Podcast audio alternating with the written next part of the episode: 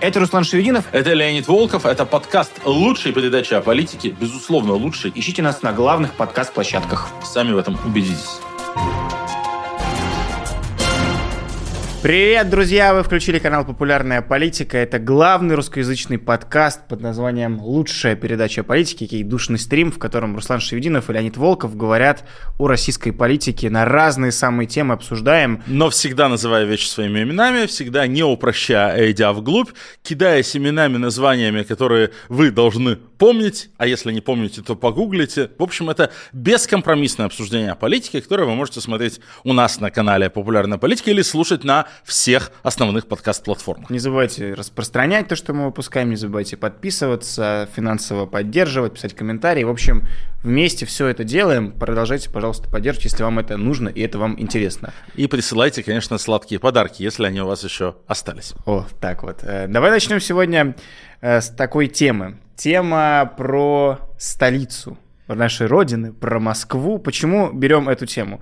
Э, Москва как-то ее руководство в виде Сергея Семеновича Собянина и мэрии принято считать, что они такая партия молчащих, не ястребы, войну не поддерживают, что вот там вот еще какая-то политика есть в парламенте под, два десятка независимых депутатов, которые умное голосование провело, какие-то независимые медиа, которые полуживые, но в Москве еще как-то существуют. В общем, как будто Москва особняком стоит, вот э, в отличие от всей страны, на фоне войны. Она и стоит всегда особняком, она стала стоять особняком, опять же, после 2011 года. После протестов, где, которые были именно московские, в регионах они, конечно, тоже были, но в Москве они были максимально ярко выражены. Когда Путин испугался, когда Путин понял, что если перемены случаются, то они случаются в первую очередь начиная со столицы, и тогда он решил, что столице надо заниматься особо и отдельно. Тратить на нее очень много денег, размещать там очень много ОМОНа, э, в общем, как бы и кнутом, и пряником, э, рестиком и арестиком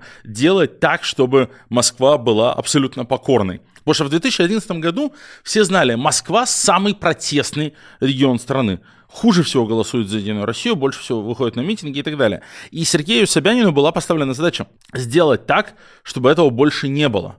И Сначала казалось, что у нее не получается. В 2013 году Москва прокатила Сергея Собянина в первом туре мэрских выборов, э, когда Алексей Навальный вышел во второй тур, и только из-за фальсификаций у нас отобрали второй тур и не дали тогда нам второго тура мэрских выборов. Но потом, потом все стало получаться. Реально закармливание Москвы деньгами, бесконечная программа «Моя улица», «Мой район» и что там еще, траты каких-то безумных сотен миллиардов, триллионов рублей на метро, озеленение и все такое, траты миллиардов на пиар того, как похорошела Москва, и в каждой статье обязательно надо три раза упомянуть Сергея Семеновича Собянина и его, и его роль в том, как Москва похорошела. Все это, как ни странно, сыграло свое дело. И если мы, скажем, посмотрим результаты думских выборов 2016 года или мэрских 2018, то мы увидим, что Москва голосовала скорее как среднестатистический российский регион, а вовсе не как регион какой-то особенно протестный. Казалось, что у них все получилось, но выяснилось, что москвичи не лыком шиты, что они носят фигу в кармане. 19 год. Это я краткая история, почему мы в Москве концентрируемся давай, отдельно. Давай, конечно. 19 год. Выборы в Мосгордуму приводят к огромной волне противостояния власти и гражданского общества.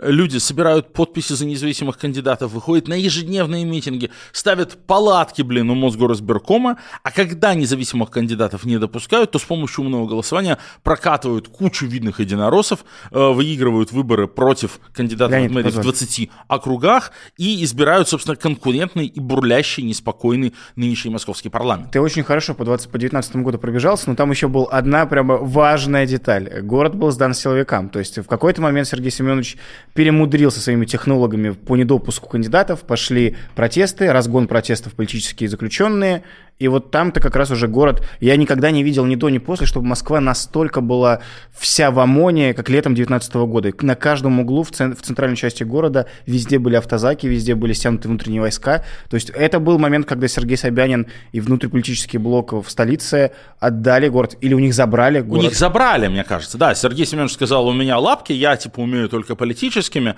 а вот печень по асфальту, это, пожалуйста, значит, вы, и отдал все. Или, по крайней мере, он пытался сделать ощущение, впечатление впечатление такое, что вот отдал все федералам, чтобы они там зачищали, наводили в порядок. 19-й запомнился жесточайшей бойней, массовыми арестами, возбуждением дела по массовым беспорядкам и одновременно разгромным поражением политического блока мэрии Москвы на выборах в Мосгордуму, куда прошло огромное количество независимых депутатов впервые за последние 20 лет, и Мосгордума по-прежнему остается такой занозой в боку у мэрии Москвы. В 2021 году с помощью умного голосования независимые кандидаты выигрывают 8 из 15 госдумских округов э, в Москве, терпит поражение пропагандист Попов э, и, и так далее, и так далее, но тут уже есть электронное голосование, которое мчится на помощь Сергею Собянину и исправляет допущенные им политические ошибки лучше любого ОМОНа. А, оказывается, что циферки, байтики, значит, в черной коробочке под названием ДЭК, в общем-то, эффективнее работают против протестных настроений москвичей, чем э, дубинки Росгвардии. Ну, вот так вот, кратко это была история политического противостояния общества и власти за время правления Собянина, и самые какие-то, наверное, яркие эпизоды ты перечислил.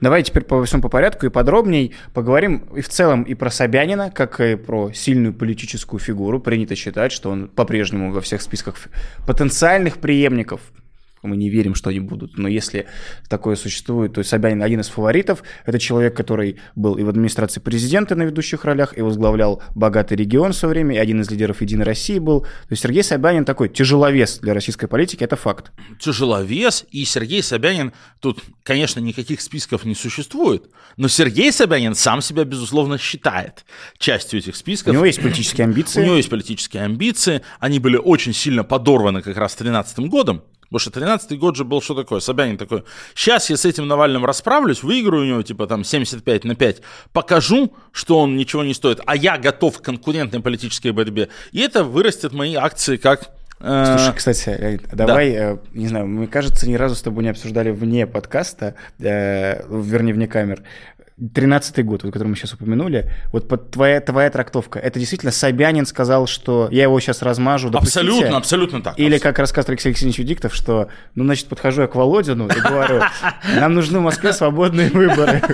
Алексей Алексеевич Венедиктова там рядом не стоял, он, конечно, пытается впрыгнуть во все такие истории. У Собянина была идея, что он себя отпозиционирует как мощный именно публичный политик, готовый к конкурентной политике. И это в каких-то постпутинских раскладах и конфигурациях заставит делать ставки на него, ну, в первую очередь, крупный бизнес, финансово-промышленные группы. То есть идея Собянина была такая, я сейчас мощно выношу именно конкурентные выборы, и когда дойдет речь до, зайдет речь о постпутинском транзите, и когда будет решаться рано или поздно этот вопрос – постпутинского транзита, то в меня будут банкиры, там, олигархи вкладывать деньги в мою компанию, потому что будут знать, что я умею выигрывать конкурентные выборы, их не боюсь. Это была его идея. Собянин продавил ее через администрацию президента, через Володина. Там была я, явно вот эта игра. То есть Собянин хотел, чтобы Навальный был его конкурентом, чтобы он его разнес. В администрации президента Собянина от этого предостерегали. И вот это была игра, когда администрация президента говорит Кировскому суду Навального на 5 лет сажай, Собянин устраивает скандал и говорит выпускай. Это, ну, как бы, видимо, это было как-то так.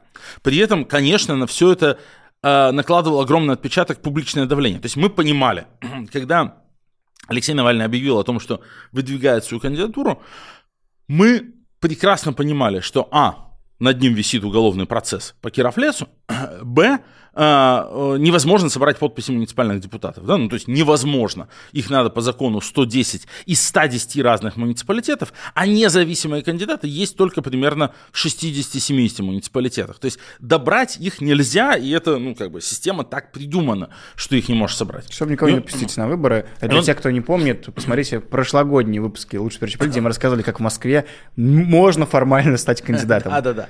И у нас а, была идея, что мы устраиваем публичную кампанию, большое политическое давление, чтобы все видели, что есть только Навальный и Собянин, всех остальных кандидатов незаметно, и чтобы если Собянин бы передумал и как бы не стал бы регистрировать Навального, то это выглядело бы как, ну, Собянин типа зассал. типа испугался, э, решил административным путем не пустить на выборы кандидата. И мы понимали, что у Собянина есть мотивация Навального пустить. То есть, конечно, это была очень рискованная ставка, но мы, да, начали собирать подписи мундепов, помню, что это дело безнадежное. Мы начали вести кампанию, понимая, что у противника в руках административный рычаг нас не пустить, но в итоге наш расчет оправдался. А, Навального на выборы пустили, потому что Собянин считал, что это важно для его политической карьеры. Он ошибался. Мы провели кампанию, мы э, Собянину показали, что мы на самом деле можем. Реальный результат, который зафиксировали экзит-полы, был примерно 45 на 36.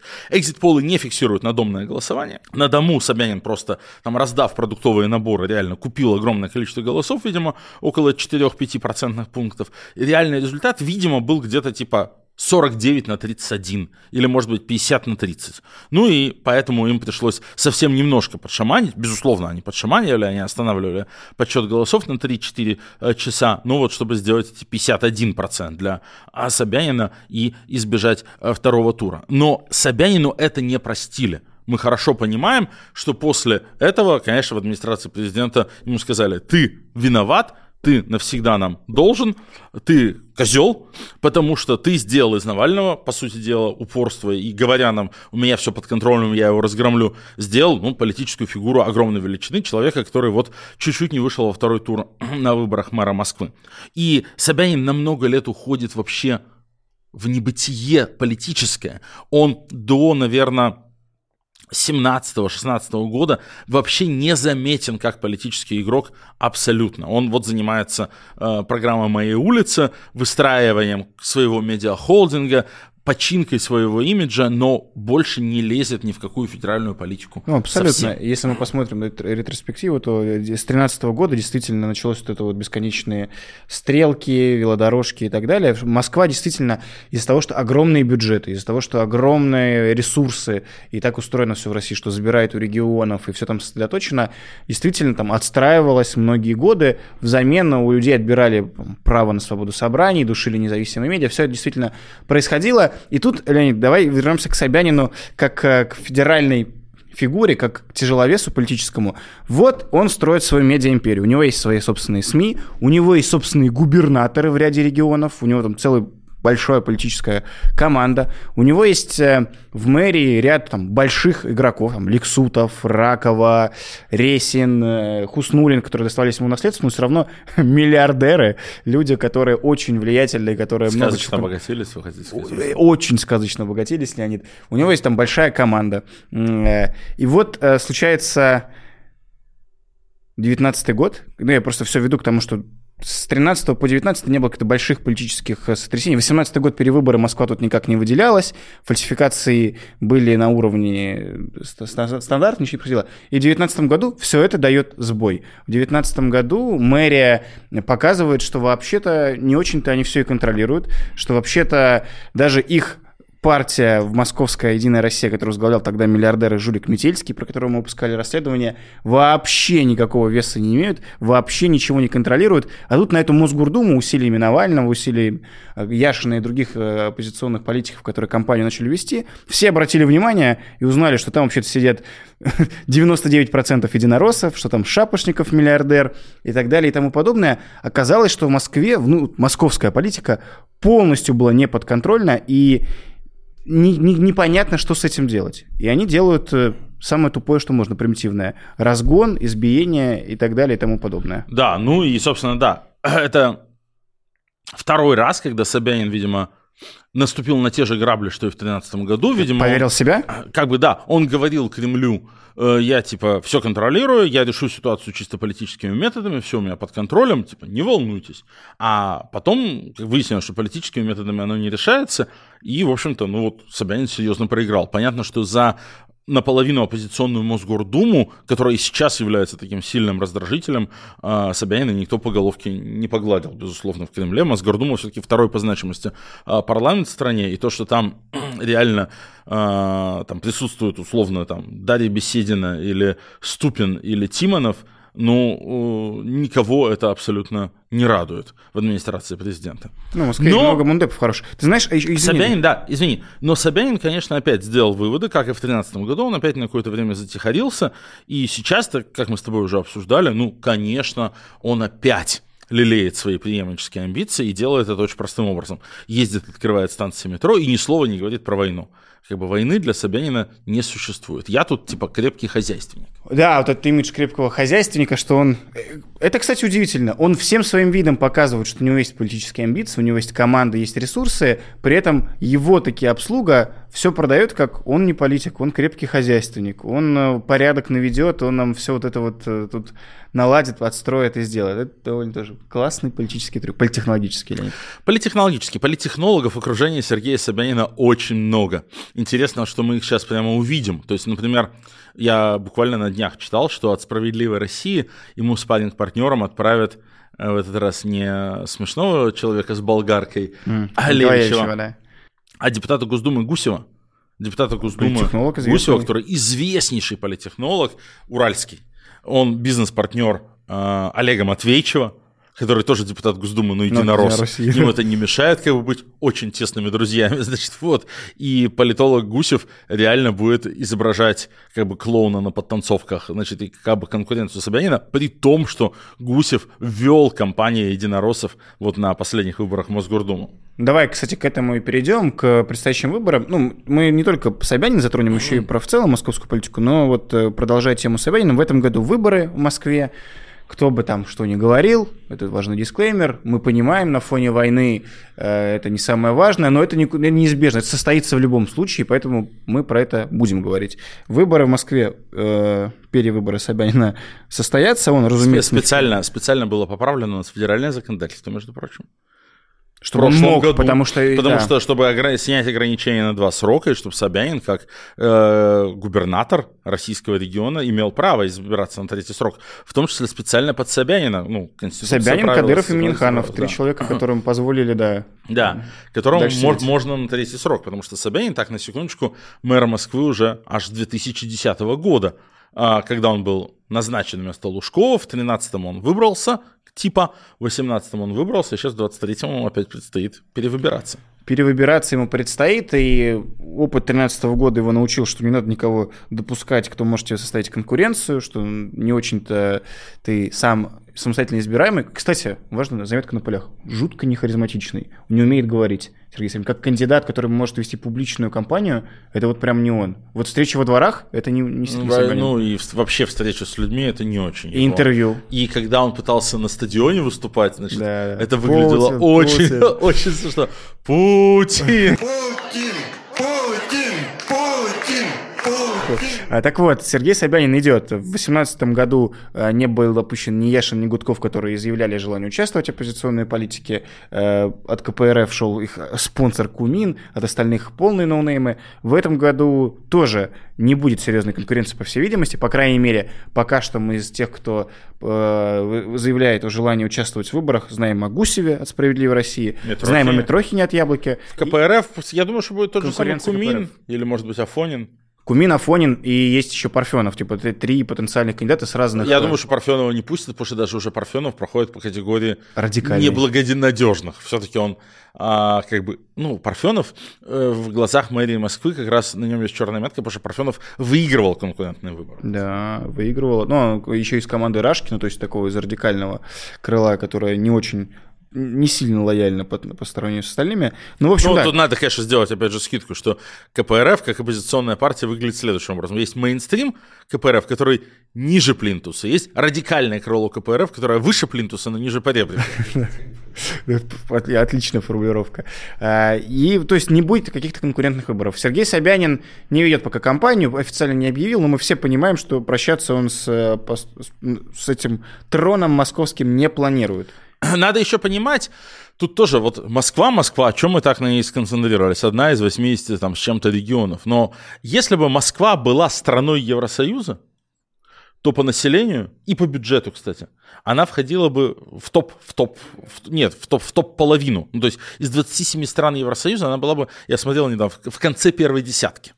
Угу. Москва это порядка 15 миллионов человек. Да, то есть она была бы одной из крупных важных стран, и бюджет у нее тоже соответствующий, как у довольно богатой европейской страны. Э, ну, как бы плитка сама себя не переложит. Ну, верно. Так вот, выборы предстоят э, этой осенью столичные, выборы, на которых, конечно, будет электронное голосование, конечно, будут все те же трюки, которые мэрия использовала ранее. Э, ну вот интересно, Сергей Собянин мы с тобой как-то в одном из выпусков упоминали, как нам кажется, будет вести свою избирательную кампанию. Когда кругом все зигуют, когда кругом фрики и радикалы, он, кажется, будет вести кампанию как раз-таки максимально цивильным, таким гражданским человеком, который будет нам рассказывать, я вам отстроил 700 тысяч веток метро, 15 ну да. миллионов велодорожек провел и так я, далее. Я, де, я обычно делаю оптимистичные прогнозы, а здесь я сделаю пессимистичный прогноз. Мне не видится, что мы можем что-то интересное увидеть на выборах мэра Москвы 2023 года. Во-первых, потому что Собянин как бы битый калач в этом смысле, тертый калач, и он э, понимает, что устраивать политическую конкуренцию это не его. 2013 и 2019 его должны были научить. А во-вторых, у него есть беспроигрышная стратегия, которая его никогда не подводила. Вот это самая стратегия неполитизации и крепкого хозяйственника. Еще раз, идут выборы мэра Москвы.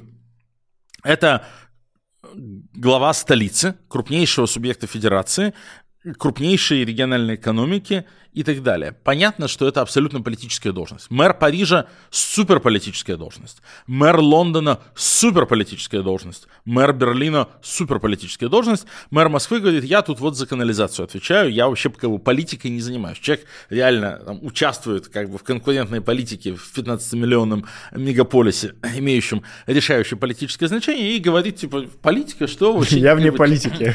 Не слышал. Но в данном случае, конечно, я уверен, что это, к сожалению, сканает. Ну, то есть он подберет себе спарринг партнеров, которые будут э, с ног до головы разрисовываться Z-свастиками, а, и он будет говорить, ну, смотрите, вот они политизируют, а я не политизирую. Я в каске, я, значит, в спецовке, я открываю 30-ю станцию метро за год. Сколько станций метро открыл Сергей Митрохин?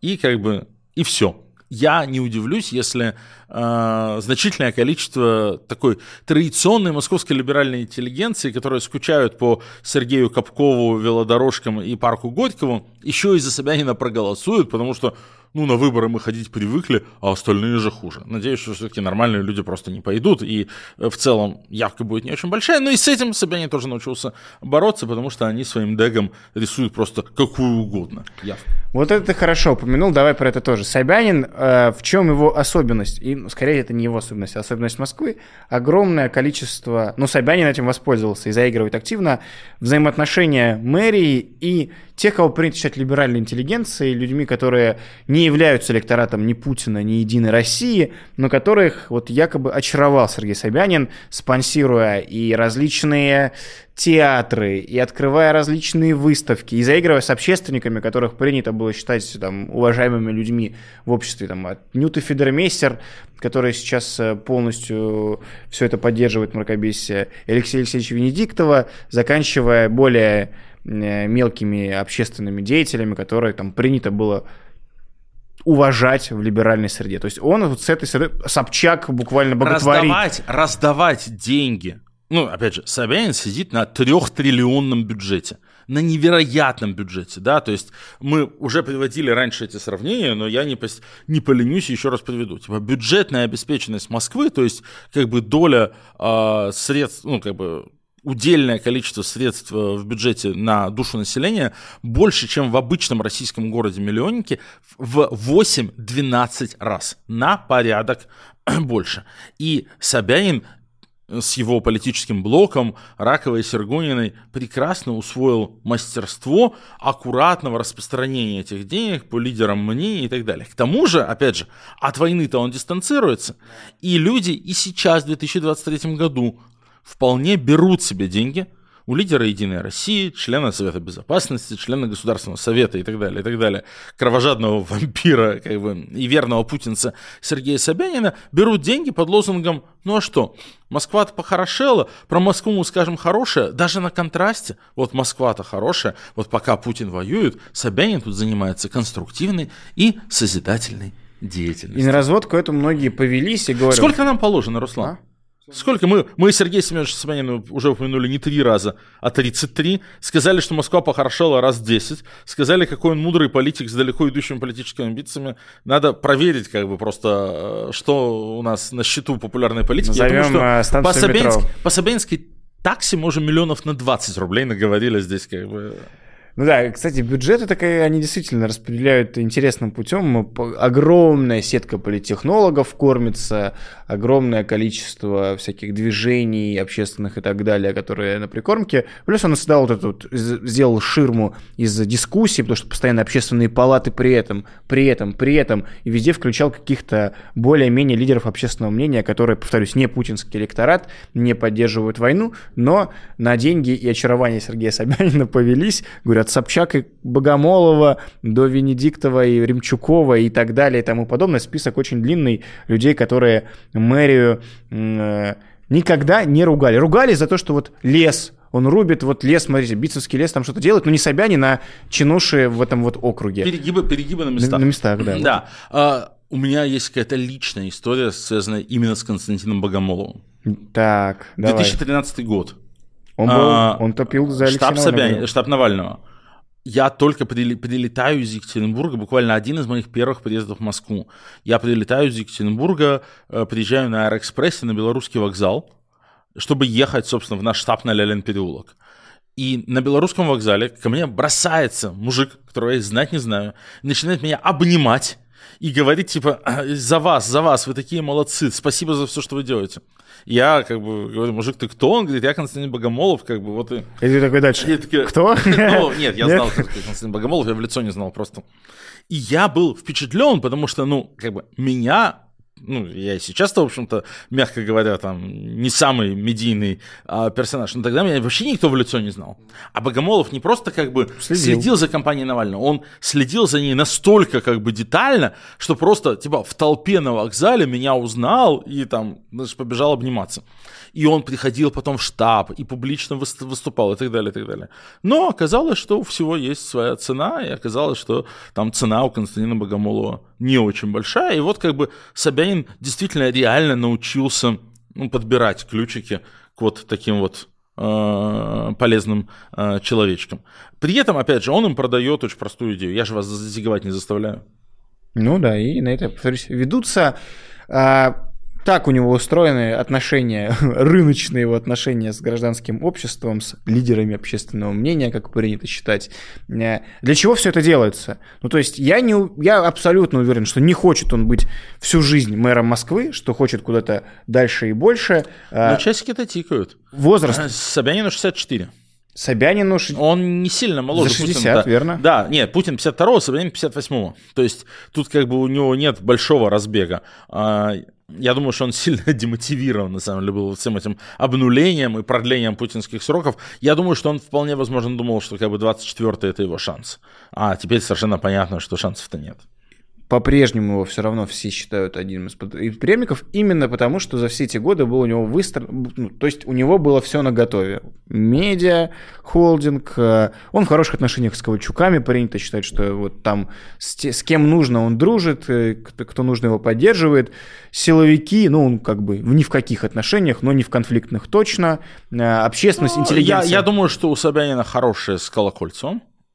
Потому что тут все-таки Глава МВД, да, всю дорогу был в Москве, всюду Колокольцев сделал карьеру именно как московский мент, а Терен все-таки глава МВД. И я просто тут тоже обрати внимание, вот Бастрыкин каждый день там требует возбудить уголовное дело, какое-нибудь там разобраться, кто там порочит символы воинской чести.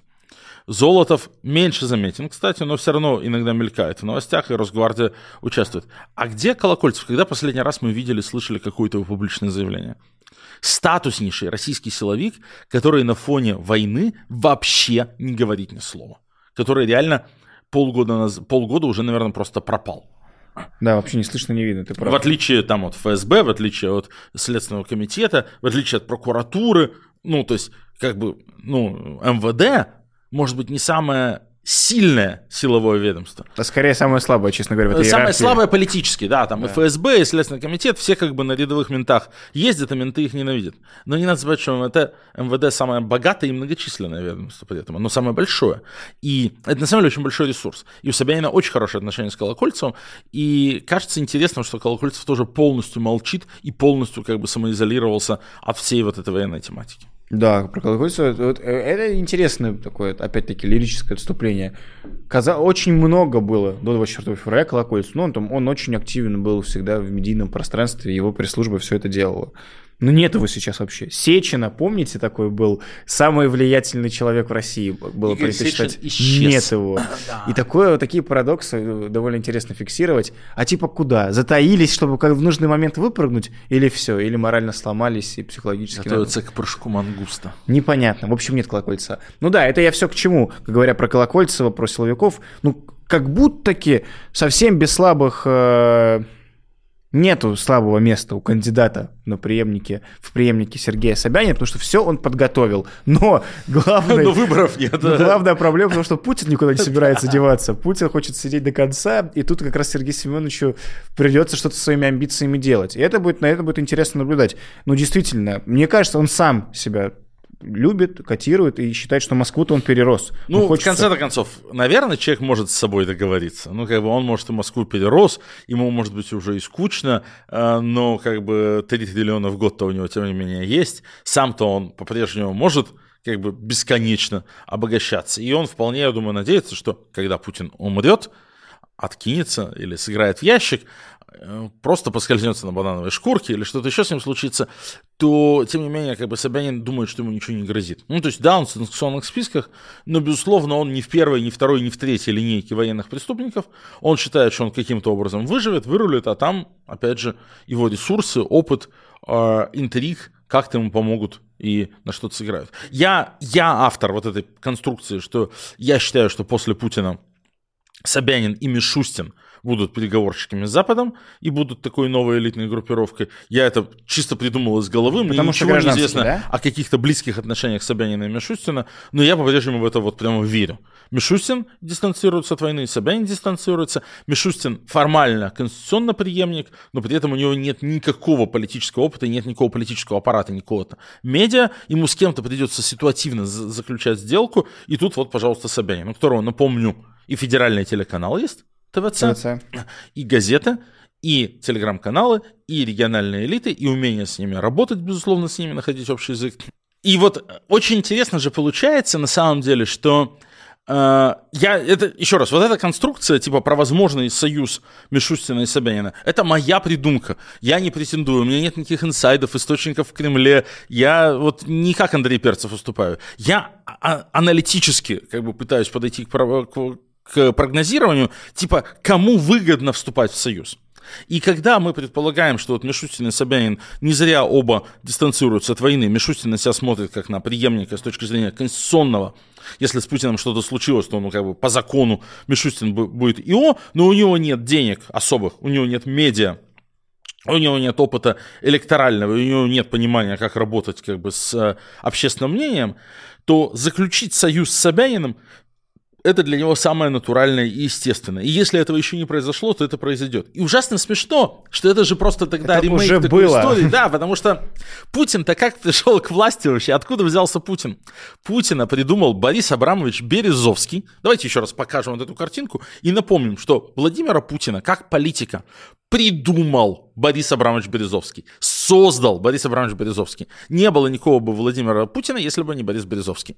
Так вот, он его придумал в противовес тандему Лужков-Примаков. Мэр Примаков, премьер-министр, Лужков, мэр столицы. И вот очень интересно будет и, как бы, наверное, красиво закольцуется история, если Путин закончится из-за тандема Мишустин-Собянин. Ну, это будет интересно, да. А, про любовь к Собянину, ты знаешь, я есть такая штука, которая, ну вот в общении сами, у кого есть знакомые москвичи более старшего возраста, новое поколение, оно уже при Собянине жило, а такие старые москвичи почему-то даже не, не ностальгическим путем, а просто в целом очень тепло воспоминают Лужкова и говорят, вот при Лужкове было хорошо, а к Собянину прилипло не из оппозиционных медиа, а как раз таки из народа, который в целом почему-то любил Лужкова, про Собянина вот эти вот Собякин, э, оленевод. оленевод. Мы не одобряем. Не одобряем. Мы не одобряем не расизм ни в коем случае. Не одобряем, не... просто то, что они говорят, и это тут как-то Собянин... Хотя не... реально, как бы оленевод взялся же не из-за каких-то российских соображений. Оленевод взялся реально, как бы москвичи восприняли это как оскорбление, что мэром столицы стал не москвич что типа чело... не нашлось по всей Москве 15-миллионной типа лучше человека, назначить на столицу, э, чем вот уроженец села Нексимволь в Ханты-Мансийском автономном округе. Типа и поэтому есть такая, да, среди как бы более возрастных москвичей вот эта приклеившаяся кличка, типа она связана именно с их восприятием Собянина человека некомпетентного, неподходящего для Москвы. Сто процентов некомпетентный, но не потому, что он, блин, не из Москвы. Вот москвичи тоже, а? Камень в огород всех москвичей, кто смотрит. Ну, это же правда как-то странно. Ладно, а, то есть я это про то, что я не знаю, в народе я больше приятных слов и теплых о Собяне слышу как раз таки от либеральной интеллигенции, от Фейсбука, нежели от простых москвичей, э, с которыми дружу, общаюсь, и которые там у меня родственники имеются. Как-то вот он в народе, не ну, то чтобы он... Ну, в, не рыба, не мясо, нет А в народе как бы и чего? Народу от парка Горького, от пространство, зарядье. флакон от заряди не холодно, не жарко, потому что народ сидит э, в Ясенево и, значит, в Орехово, э, зарплаты невысокие, стоимость жизни дорогая, Москва один из самых дорогих городов в мире, и как бы сидит и думает, нам-то что с этого всего? То есть вот эта вся, э, опять же, тотальная похорошелла, которую видно на ВДНХ, она человеку как бы в Чертаново и в Бедулево, от нее не холодно, не жарко. Да, это как раз вообще важная деталь, про которую стоит говорить. Для тех, кто смотрит нас, люди, вы должны понимать, что то, что Москва самый богатый город в стране, что Москва забирает все ресурсы из регионов э, и так далее, простым москвичам от этого не холодно, не жарко. Все это оседает в карманах, все это идет на бесконечную переукладку бордюров, на застройку, на откаты, на так далее.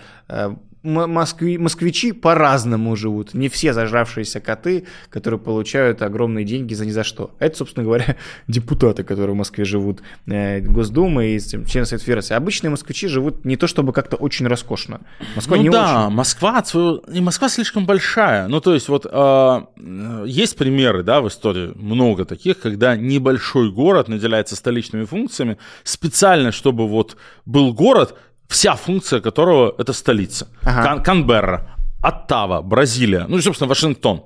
Да, вот берем на пустыре, делаем столицу, и все, кто там занимают, все, кто там живут, это люди, которые как бы производят политику и все, что их, ну и все, кто их обслуживает, да, вот там живет в Вашингтоне там 500 тысяч человек, ну вот это, это политики, их аппараты, и там люди, которые там, лоббисты, э, финктанки, эксперты, ну и дальше там вокруг уже магазины прачечные и парикмахерские. Больше как бы ничего чисто другого там, Вашингтон по, больш... по гамбургскому счету не делает и не производит, да. А Москва, Москва-то нет.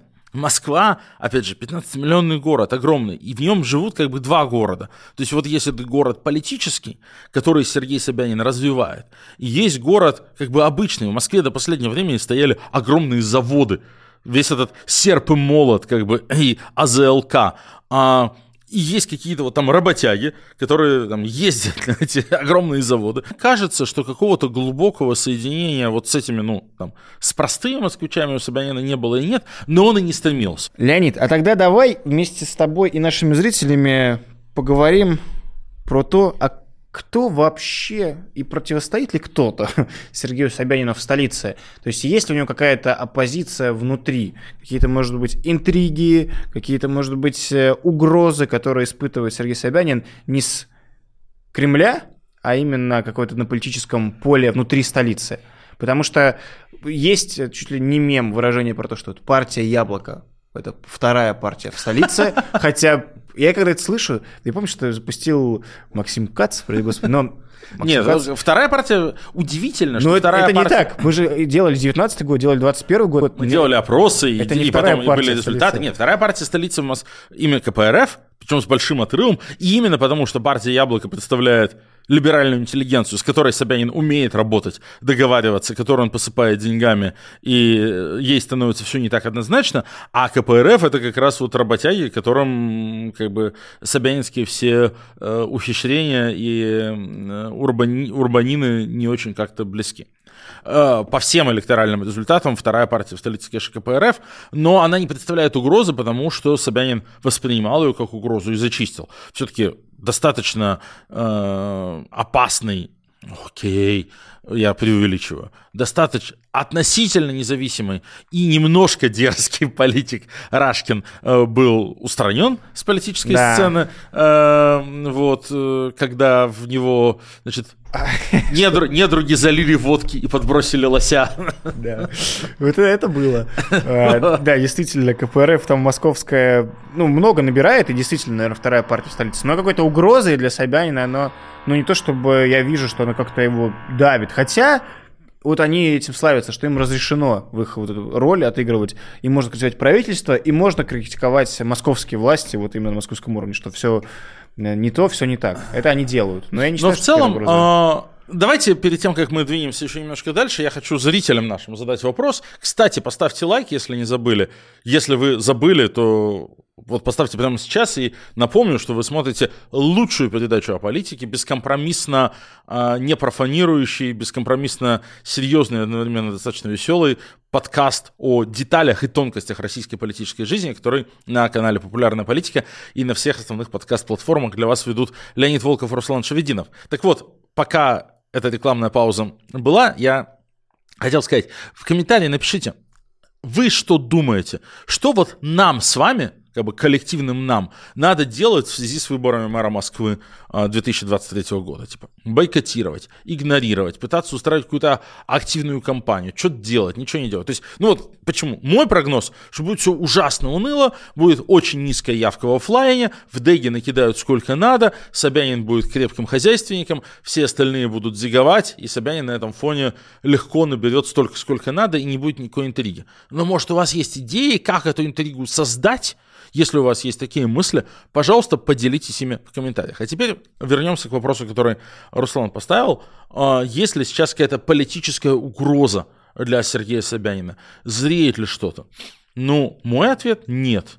Собянин удачно избавился, кстати, от Хуснулина, который был все-таки не его, он ему достался, он был Лужковский, он был еще из татарского клана, он был ближе к Миниханову, и когда Хуснулин ушел на повышение вице-премьером в правительстве Мишустина, еще один, а, между прочим, такой э, кирпичик в теорию о связи Собянина с Мишустиным.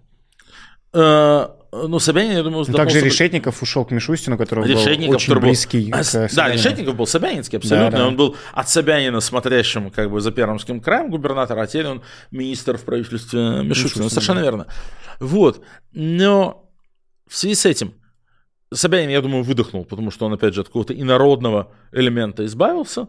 Опять же, от Лужковского Ресина он избавился. Ну, тот уже все-таки очень старенький и так далее. И я не вижу, что сейчас что-то ему угрожает. У него ужасно, к сожалению, отлаженная система управления, и я не вижу там никаких... В отличие от Кремля, где реально бурлят конфликты, и все друг с другом воюют, и Путин, как мы знаем, управляет через конфликт. Путин создает конфликты, поощряет конфликты, чтобы быть нужным своему окружению как разруливатель этих конфликтов. У Собянина, мне кажется, ну, другая модель управления. Вот все эти его, значит, мерзавцы, там, Ракова, Немирюк, значит, э, весь этот э, Горбенко, Венедиктов тот же самый, все на своих местах, все делают то, что им сказано, все послушны. Когда мы последний раз что-то слышали про какой-то типа там конфликт в структурах московской мэрии, кого-то с кем-то. Я тебе скажу, не про конфликт бизнес, московской мэрии, все. но активно обсуждалось, и это говорилось там от политических журналистов до внутриполитической тусовки именно с партиями, активистами, э, что хотят Москву занять. Ну, Кириенко очень хотел быть мэром столицы, поговаривал Андрей Перцев в своих публикациях. Но это действительно то, что многие Сергей обсуждали. Кириенко настолько хотел быть мэром столицы, что участвовал в выборах мэра столицы. Ну, Я напомню. Вспомнил. Набрал 12% тогда против Юрия Лужкова. Огромные деньги потратив на кампанию. Я думаю, что тогда Кириенко решил, что выборы это не его. Были огромные, огромные. Была дорогущая, супер ресурсная кампания незадолго до отмены губернаторских выборов на первом сроке Путина. Кириенко против Лужкова Лужкова, когда Кириенко реально думал, что это что-то серьезное, что либеральная Москва сейчас пойдет за него проголосует, что Москва вот такая либеральная, столичная, продвинутая, они вложили э, СПС, вложил какие-то миллиарды в эту избирательную кампанию. Кириенко мэров, Путинов президент. Да-да-да. Э, Лужков набрал 77%, Кириенко 12%. И как бы Лужков показал, что он как политический тяжеловес, хозяйственник и как раз человек, которого поддерживают вот типа там э, с, э, голубые воротнички, сказать, mm-hmm. там э, простые люди, он гораздо ближе к Москве, чем э, Кириенко Киндер-сюрприз. Я думаю, что это, кстати, очень важная история, которую сейчас незаслуженно забыли, потому что Кириенко тогда сделал вывод, что электоральная политика не для него, и вопросы по выборам надо решать административно, а Собянин, наверное, тогда же сделал вывод, что он так же, как Лужков, сделает типа 77 на 10.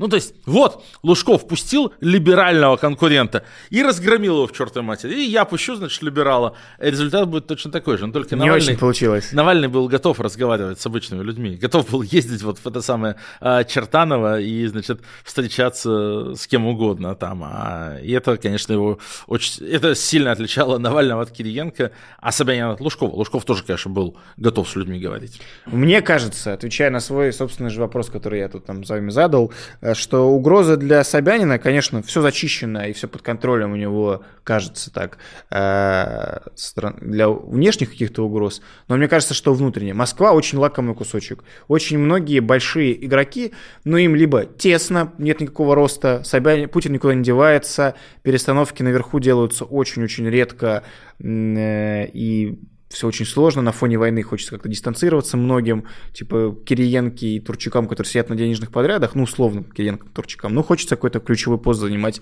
политический. А, и Москва – это вполне себе. И мне кажется, что угроза для Собянина потенциальная – это то, что он занимает очень долго уже такое жирненькое Не, мясо. Я, я согласен, что это один из самых лакомых, лакомых кусков. Ну, то есть, еще раз. Сама позиция мэра Москвы – это там по факту третий человек э, медийный Это и огромный политический трамплин, вот и именно. огромный медийный ресурс, и огромный финансовый ресурс. То есть можно и грабить, и как бы готовиться к политике. Ну реально, типа больше 10% федерального бюджета, московский бюджет, да, то есть тут можно как бы огромные возможности э, выстраивать. Собянин, собственно, показывает, как можно этим пользоваться. Ты прав, я в таком ключе не смотрел. Но как?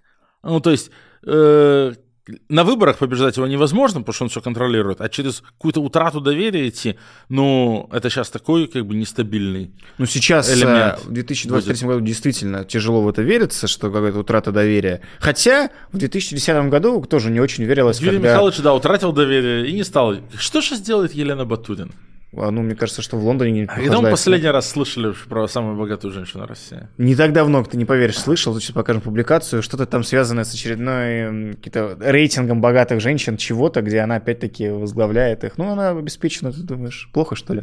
Не, не, Москва у них была в собственности долгие годы. Э, я предлагаю именно в этом ключе нам всем поразмыслить в качестве домашнего задания, именно потому что ну, это действительно большой трамплин. Условно Кириенко, условные там Мишустины, э, сидя на своих нынешних постах, э, фигуры такие, очень, э, скажем так, не самостоятельные, не, не публичные, не то чтобы это трамплин, хотя Мишустин, наверное, больше. Но мэр Москвы – это та самая должность, про которую все говорят, все пишут, это то, у которого есть собственный ресурс делать собственную медиа-империю, собственные отношения с силовиками, с бизнесом. Э, в общем, очень-очень жирно все это выглядит. И вот за этим будем наблюдать. И я не настаиваю, но мне кажется, что это то, что быть может. И вот с этим Собянину сложно что-то сделать, потому что, ну, если решут, если будет команда скушать, то скушают и не подавятся. И утрата доверия будем сидеть, думать, да как же так, вот только 70% набрал. Э, Юрий Михайлович повторял такие трюки, так что такое может быть. Я думаю. Нет, отправить Собянина в отставку завтра Путин может одним росчерком пера, но пока совершенно непонятно, зачем ему это надо. Ну, то есть, там, я согласен, что условные Кириенко и Турчак могут вынашивать планы, да? Изберем Турчака мэром столицы. Технологически ноль проблем. И как бы будем использовать этот политический плацдарм для подготовки там к будущему после 2024 года. Безусловно, условный Кириенко может такие планы лелеять. Но как это Путину упаковать и продать? Как прийти к Путину и сказать, типа, давай Собянина отправь сейчас в отставку, чтобы э, посадить туда моего человечка, что для этого Кириенко должен сказать? Ну, разве что представить доказательства того, что Сергей Собянин готовит бунт. Ну да, или, ну или Собянин. Принесут им наш эфир, так. где мы в красную папочку к Путину распечатку нашего эфира. Хвалят. Где мы хвалим Собянина. Навальнисты хвалят Собянина. Говорят, что Собянин и Мишустин, значит, сговорились, чтобы стать коллективным преемником. Тут-то Собянину и кранты. Как бы. Ну, как показывает практика, сначала это его очень усилит и даст ему безопасность, а потом со временем, конечно, кранты, да, скушают и съедят.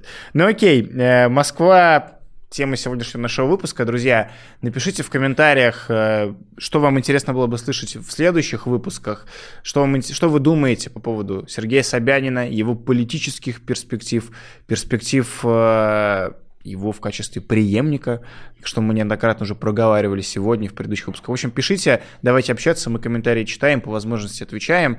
И не забывайте, что нас можно не только смотреть на YouTube, кто так делает, вы большие красавчики, но и слушать на всех подкаст-площадках. Ссылки в описании под этим эфиром, все закрепленные. Ну и подпишитесь на наш канал, если еще не, поделитесь этой трансляцией, если еще не, поставьте лайк, если еще не. А, можно ли стать на Патреоне спонсором лучшей передачи? Можно стать на Патреоне спонсором чего-нибудь на популярной политике. На лучшей передаче нельзя. Мы слишком Она бесценна, Она понимаешь? бесценна, она бесценна. Ну хорошо. А, дорогие друзья, спасибо, что были с нами. Это была лучшая передача о политике на канале «Популярная политика». Я Леонид Волков. Я Руслан Шевинов. Всем пока. Пока.